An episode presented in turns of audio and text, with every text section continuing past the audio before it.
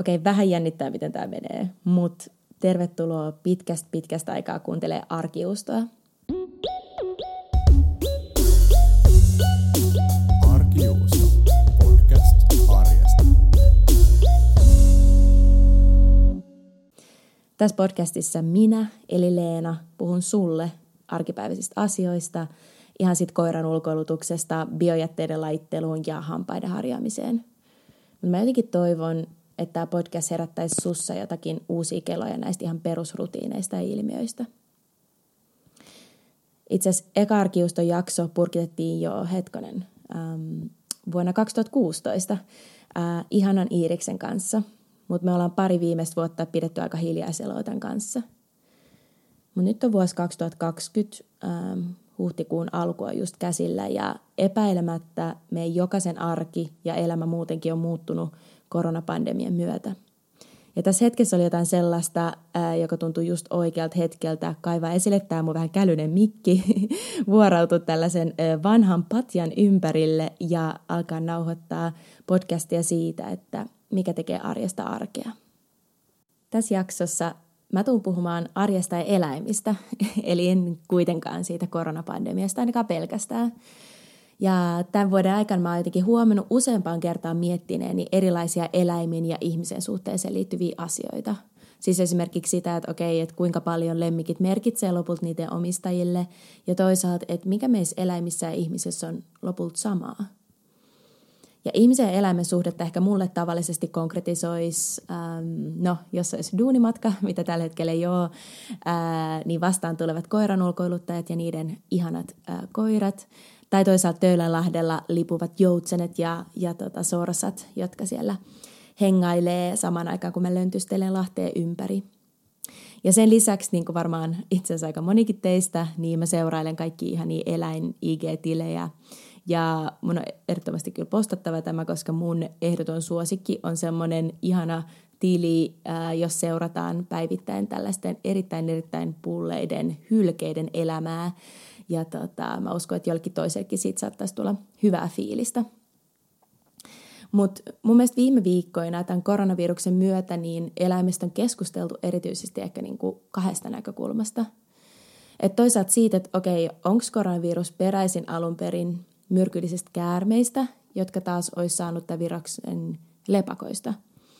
Vai onko sittenkin niin, että oikeastaan tämä uusi virus ei edes voisi tartuttaa muita kuin nisäkkäitä ja lintuja? Mutta jos mä ymmärrän oikein ja joku asiantuntija voi hyvinkin opponoida, että näyttää siltä, että just tämä COVID-19-viruksen alkuperä olisi eläimissä, mutta vielä on epäselvää ja ehkä kummottavaakin, että on epäselvää, mutta odotamme tuloksia, että minkä eläimen kautta tämä siirtyi ihmiseen. Eli tätä ei vielä ihan varmuudella tiedetä.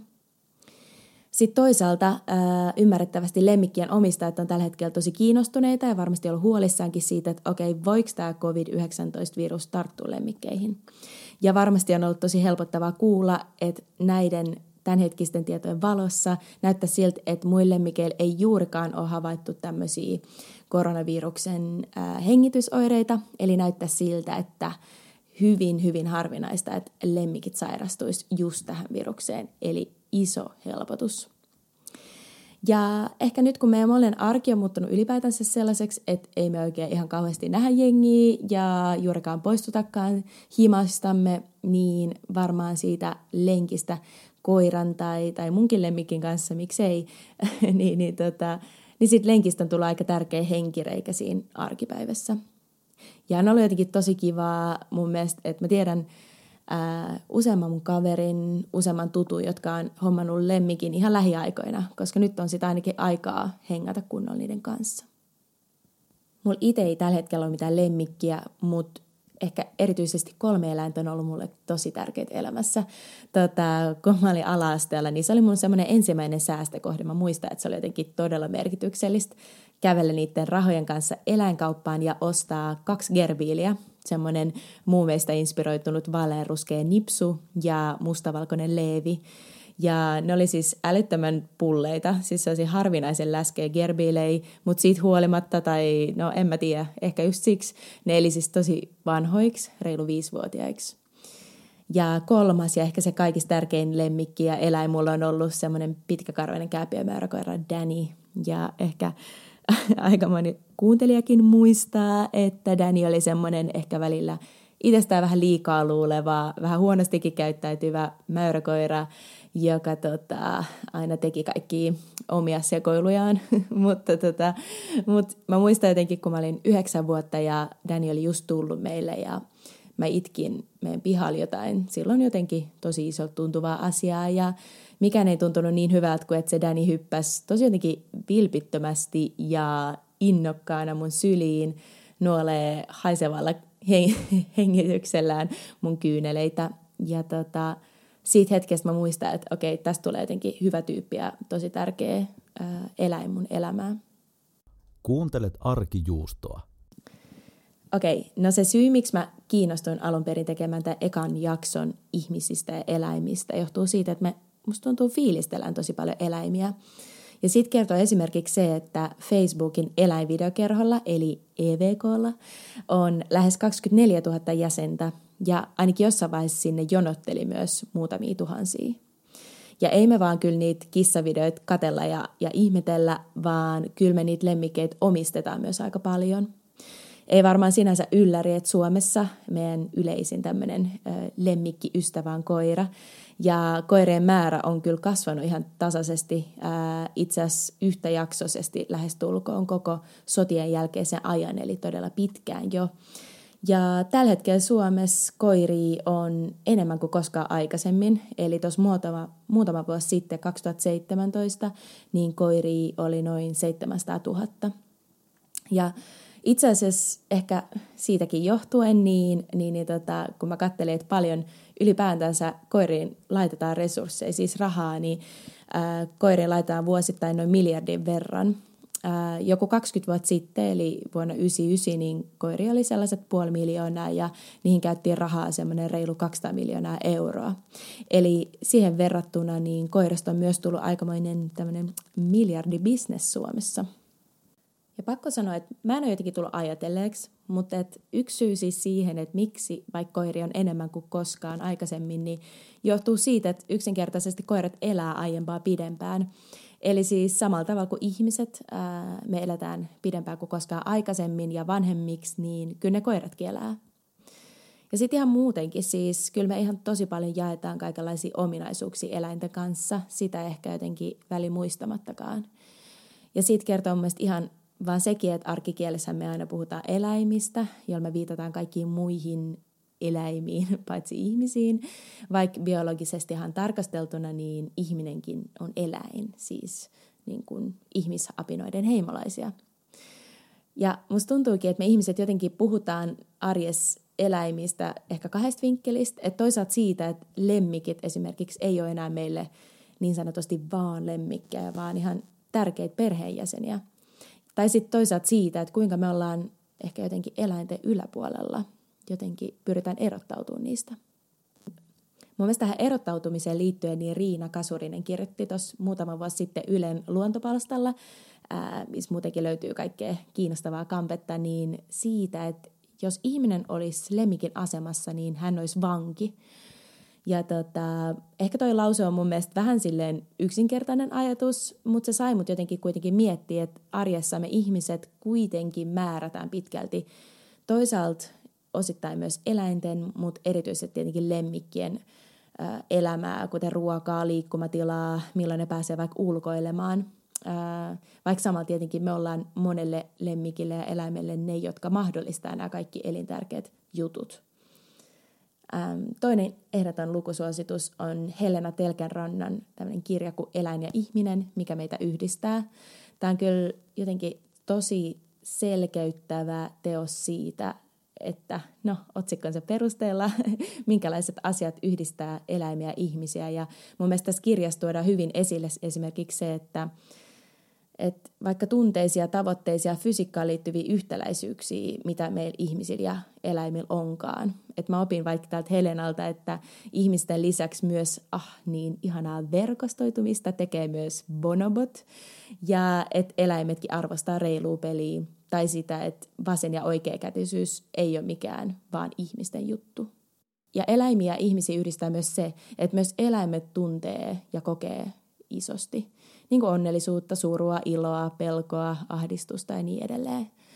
Ja jotenkin viime aikoina esimerkiksi tämä mennyt lumeton stadin talvi tai Australian maastopalot on saanut mut miettimään, että jos nämä saa mut jotenkin vähän kokemaan sellaista ahdistusta ja stressiä siitä, että mihinkään tämä maailma on menossa, niin mitäköhän nuo eläimet sitten tästä ilmastokriisistä ajattelee.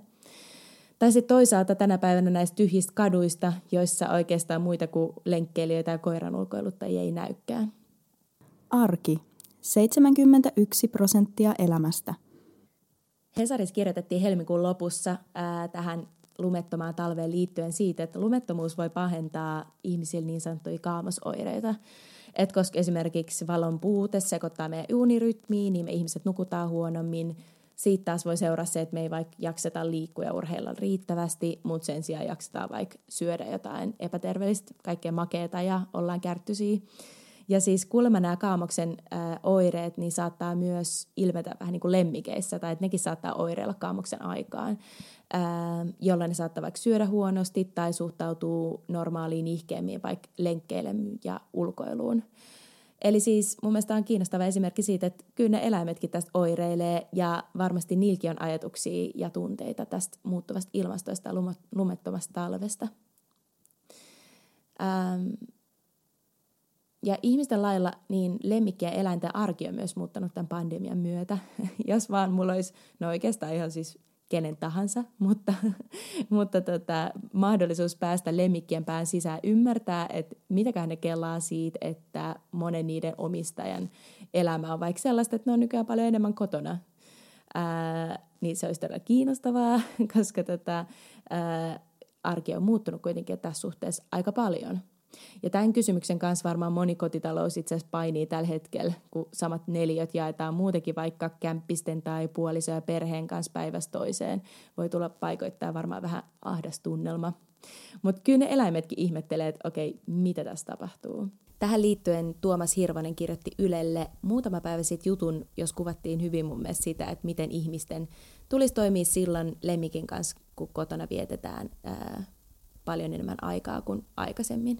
Eli tämä on erityisesti niille, joilla on se mahdollisuus työskennellä ää, toimiston sijaan esimerkiksi himassa.